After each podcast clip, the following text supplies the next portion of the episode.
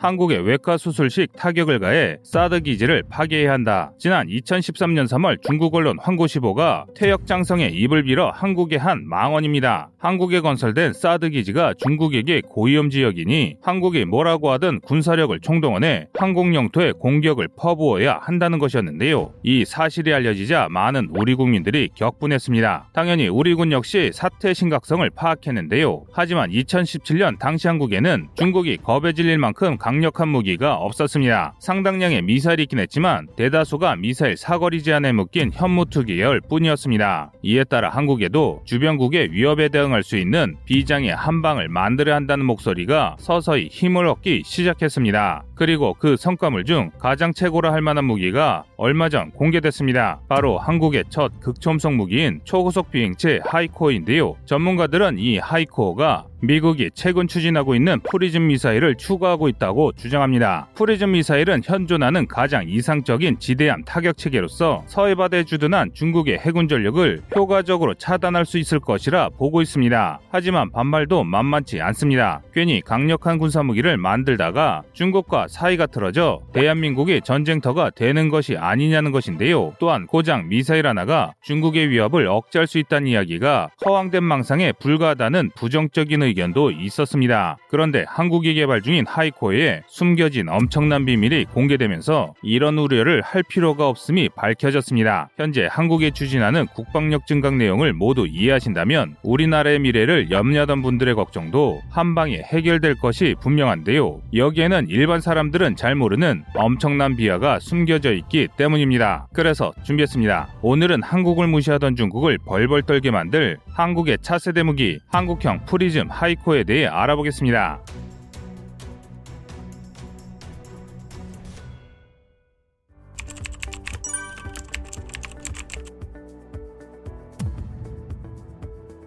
아시는 분들이 있겠지만 꺼리투브에서 채널 개설 처음으로 branded 광고를 받아 인터넷 가입 꿀팁에 대해서 진행했었습니다. 그 전까지의 광고는 계속 거절했었는데 이 광고를 진행하게 된 이유는 몇몇 분들께 꼭 필요한 꿀팁인 것 같아 진행했었습니다. 하지만 아쉽게 영상을 놓치신 분들이 많으신 것 같아 다시 한번 꿀팁을 공유하고자 합니다. 그럼 바로 시작합니다. 여러분 인터넷을 3년마다 바꾸면서 현금 사은품을 46만원까지 지원받을 수 있다는 사실을 알고 계셨나요? 의외로 많은 분들이 인터넷을 신청하면서 생각보다 적은 payback을 받고 계시더라고요. 그래서 여러분들이 자주 놓치는 것들을 모두 정리해 보았습니다. 지금 전해드리는 내용은 모두 여러분들의 지갑을 두둑하게 할 내용이니까 영상 끝까지 시청해 주세요. 2021년 기준으로 인터넷에 가입하면 최대 46만원까지 현금을 받을 수 있습니다. 다만 어떤 요금제를 선택하고 어떤 업체를 통해 가입하느냐에 따라 혜택 차이가 크게 납니다. 일반적으로 인터넷은 통신사 본사, 인터넷 대리점, 휴대폰, 판매점을 통해 신청하실 수 있는데요. 여기서 충격적인 사실은 현금 사은품을 가장 많이 주는 곳이 통신사 본사가 아니라 온라인 대리점이라는 것입니다. 그 이유는 간단합니다. 온라인 대리점은 본사로부터 가입 유치 수당을 받고 그 수당을 고객에게 페이백 해주는 식으로 마케팅을 진행하기 때문입니다. 온라인 대리점을 통해서 가입하셔도 설치 및 모든 서비스는 본사에서 제공하기 때문에 만약 3년 약정이 끝났거나 아예 신기로 가입을 하실 분들이 분들이라면 반드시 온라인 대리점을 찾으셔야 합니다. 그런데 정직하고 믿을 만한 곳을 찾기는 쉽지가 않죠. 그래서 이런 걱정에서 벗어날 수 있는 인터넷 업체 아정당 통신을 추천드립니다. 아정당은 아주 많은 현금, 정직한 요금 추천, 당일 현금 지급의 첫 글자를 따와서 만든 이름이라고 하는데요. 유튜브 구독자 수도 많고 카페 회원 수만 18만에 달하며 실제 고객이 적어놓은 후기만 1년에 2,000개가 넘게 올라오는 업계 최상위 수준의 업체입니다. 또한 아정 정당 통신은 365일 아침 8시부터 저녁 10시까지 상담이 가능한데요. 당직제를 통해서 상담 공백을 최소했습니다. 그뿐 아니라 설치 당일에 현금을 지급할 정도로 신속 정확한 서비스를 제공합니다. 하지만 이렇게 알려드려도 아직 궁금한 게 많이 남아 계실 텐데요. 인터넷 가입에 대해 알아본다는 일 자체가 좀 낯설잖아요. 그래서 저는 아정당 공식 유튜브 채널을 방문해 보시는 걸 추천드립니다. 제가 오늘 알려드린 정보를 포함하여 인터넷 100메가, 500메가 속도 비교, 통신비 할인 방법과 같은 꿀팁은 물론이고 매달 100만 원 상당의 구독자 이벤트도 진행합니다. 자, 그럼 이번 인터넷 교체는 믿고 맡길 수 있는 아정당 통신에 맡겨 보시고 그동안 몰라서 받지 못했던 혜택도 받아가시기 바랍니다. 지금 당장 1833-3504 아정당 통신에 전화해 보세요.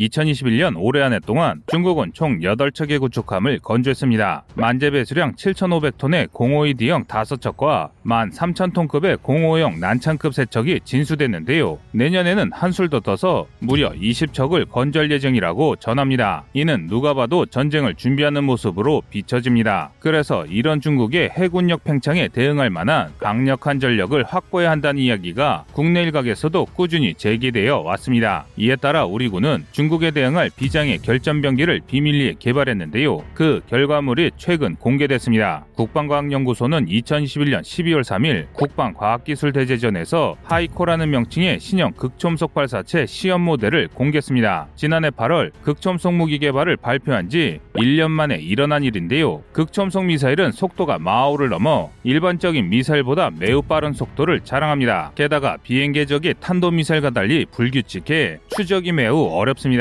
그래서 현재까지 방공무기 체계로는 탐지 및 타격을 할 수 없기 때문에 강대국은 누구나 탐내는 무기였는데요. 하지만 이번에 한국이 공개한 발사체는 아직 미사일로서의 기능을 전부 가지고 있지는 않습니다. 탄도에 폭격이 없어 오로지 충격력으로만 낼 수 있기 때문인데요. 그래서 일각에서는 폭발하지도 않는 발사체가 어느 세월에 고성능 미사일로 발전하겠냐는 부정적인 주장을 하고 있습니다. 이들은 중국의 둥펑 17을 예시로 들면서 한국 미사일의 성능 부족 을 지적하는데요. 둥펑 17은 중국이 2017년 첫 시험 발사에 성공한 극초음속 미사일입니다. 첫 시험에서 고도 60km 이하에서 1400km를 비행해 목표에 대한 공산 오차가 수미터 이내로 목표물을 정확히 타격했다고 중국은 주장합니다. 이에 미국의 국제전략문제연구소 CSIS는 둥펑 17의 핵탄두도 탑재가 가능할 것이며 사거리가 1800에서 2500km에 달하는 MRBM급 미사일이 분명하다는 보고서를 내놓기도 했습니다. 중국 은 이 무기를 지난 2019년 중공 설립 70주년 열병식에서 공개했는데요. 전문가들은 최근 북한이 공개한 극초음속 무기 화성 8형이 중국의 도움을 받아 둥펑 17을 기반으로 만들어졌을 정도로 중국의 극초음속 무기 기술이 우수하다고 이야기합니다. 이에 반해 우리 군의 하이코어는 미사일의 주요 구성품인 탄도와 적을 추적하는 기능이 없다는 것이 그들의 주장인데요. 한국이 이번에 개발한 하이코어는 길이 8.7m, 무게 2.4톤이며 속도는 공개되지 않았습니다.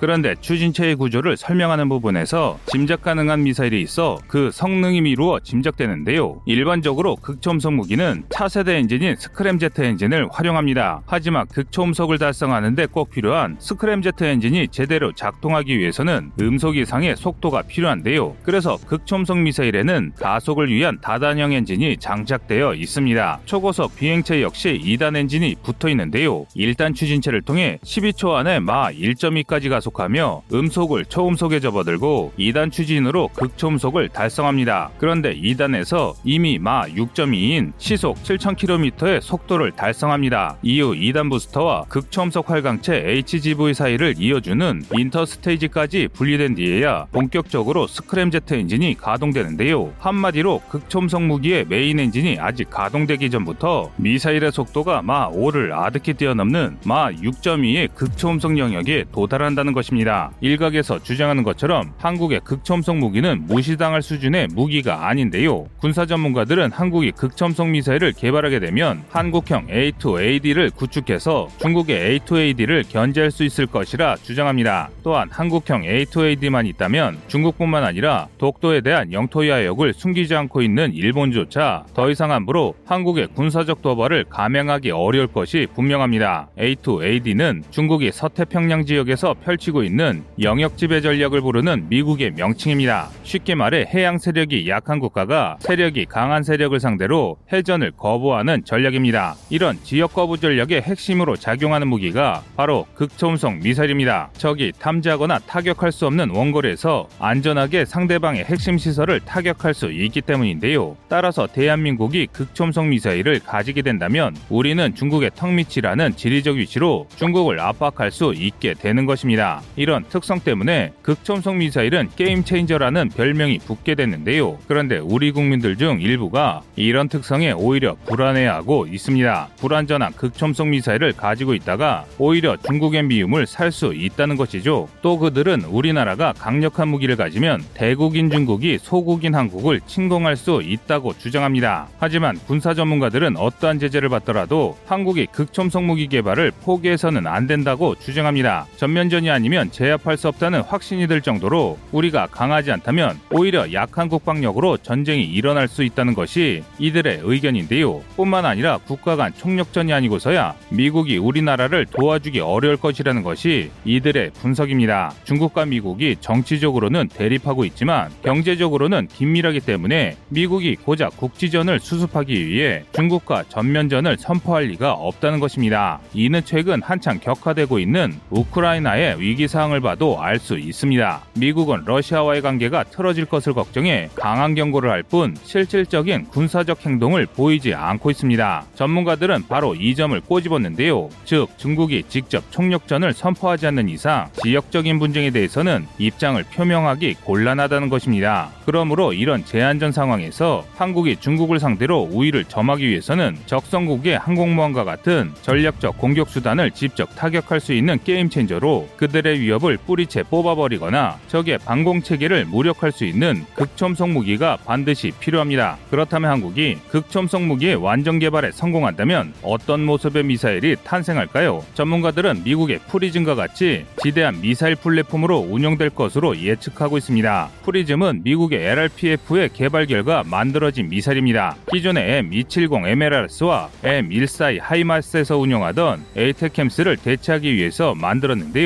PrSM은 기존 ATACMS보다 탄두 중량을 희생한 대신 사거리와 탑재 수량이 향상됐습니다. 하지만 각 플랫폼당 탑재량이 두 배로 늘었고 사거리도 기존의 ATACMS 후기형의 300km보다 훨씬 높은 499km로 알려져 있습니다. PrSM 개발 당시에는 아직 유효했던 미국과 러시아의 중거리 탄도탄 조약 INF의 규제 범위에서 낼 수 있는 최대 사거리로 개발됐습니다. 즉 이 말을 바꿔 말하면 추가 개량을 통해 사거리가 더 늘어 날 가능성이 충분하다는 말이기도 합니다. 또한 미국은 이 PrSM을 이용한 대함 미사일을 계획 중입니다. 발사 플랫폼은 M142 HIMARS에 넣어 사용 예정인데요. M142는 수송기를 이용해 신속히 중국 인근의 도서 지역으로 이동해서 연안에 위치한 중국 항공모함 전단에 큰 타격을 줄 수 있는 무기입니다. C-130 수송기에 두 대나 수송할 수 있어 기동성도 아주 우수한데요. 그래서 만약 한국이 극초음속 미사일을 개발할 경우 이 PrSM을 실은 HIMARS와 유사한 형태의 체계를 개발할 것이라는 게 전문가들의 분석입니다. 그리고 이 예측대로 한국이 한국형 PrSM을 만든다면 주 타겟은 중국의 항모전단이 되는 것입니다. 현재 중국은 항모전단을 늘리는데 혈안이 되어 있습니다. 2013년 첫 항공모함인 랴오닝급을 배치한 후에도 2019년에 이번 함인 산둥함을 취역시키며 항모 건조 기술을 축적한 중국은 004형, 004형 항모를 건조하며 해양 전력을 팽창 중입니다. 중국이 올해 건조한 8척의 구축함이나 내년에 건조할 20여 척의 구축함들을 만드는 이유도 바로 이 항공모함들을 보호할 항모전단을 편성하기 위해서입니다. 그런데 워낙 수가 많다 보니 우리 해군이 아무리 우수한 군함을 가졌다고 하더라도 중국과 정면 승부를 하기는 어렵습니다. 그래서 중국과의 마찰로 제한전이 발생한다면 한국이 선택할 수 있는 가장 현명한 방법은 극초음속 미사일을 발사해 중국의 항모전단을 항구나 공해상에서 소멸시키는 것 뿐인데요. 이렇게 되면 중국은 내세울 수 있는 공격 능력을 잃고 나아가 공격 의지를 상실하게 될 것입니다. 반면 일각에서는 극첨속 무기로 중국의 주석궁이나 핵기지, 산샤댐을 노려야 한다고 주장합니다. 그러나 이는 그리 현명하지 않은 선택지입니다. 지대지 미사일로 중국 본토를 공격할 경우 중국은 핵미사일을 비롯한 모든 수단을 활용해서 싸우는 총력전으로 전환할 수밖에 없습니다. 이는 전면 핵전쟁이 일어날 수 있는 단초를 제공하기 때문에 두 국가 모두 상호공멸을 의미합니다. 따라서 중국은 우리의 극초음속 무기가 완벽하게 완성된다면 오만하게 우리를 압박하거나 힘으로 짓누려 하기보다 협상을 선택할 가능성이 높다는 것이 군사 전문가들의 견해입니다. 기술력 없는 열등 국가로 업신여기던 대한민국이 어느덧 군사 강국들의 버금가는 극초음속 무기 개발을 전 세계에 공개했습니다. 이제 중국은 더 이상 사드 보복 때처럼 한국을 무시할 수 없을 정도로 우리 대한민국은 강해졌습니다. 여러분의 생각은 어떠신가요? 시청자님의 의견을 댓글로 남겨주시기 바랍니다. 여러분의 좋은 의견이 좋은 영상을 만드는데 많은 힘이 됩니다. 이상 꺼리투브였습니다.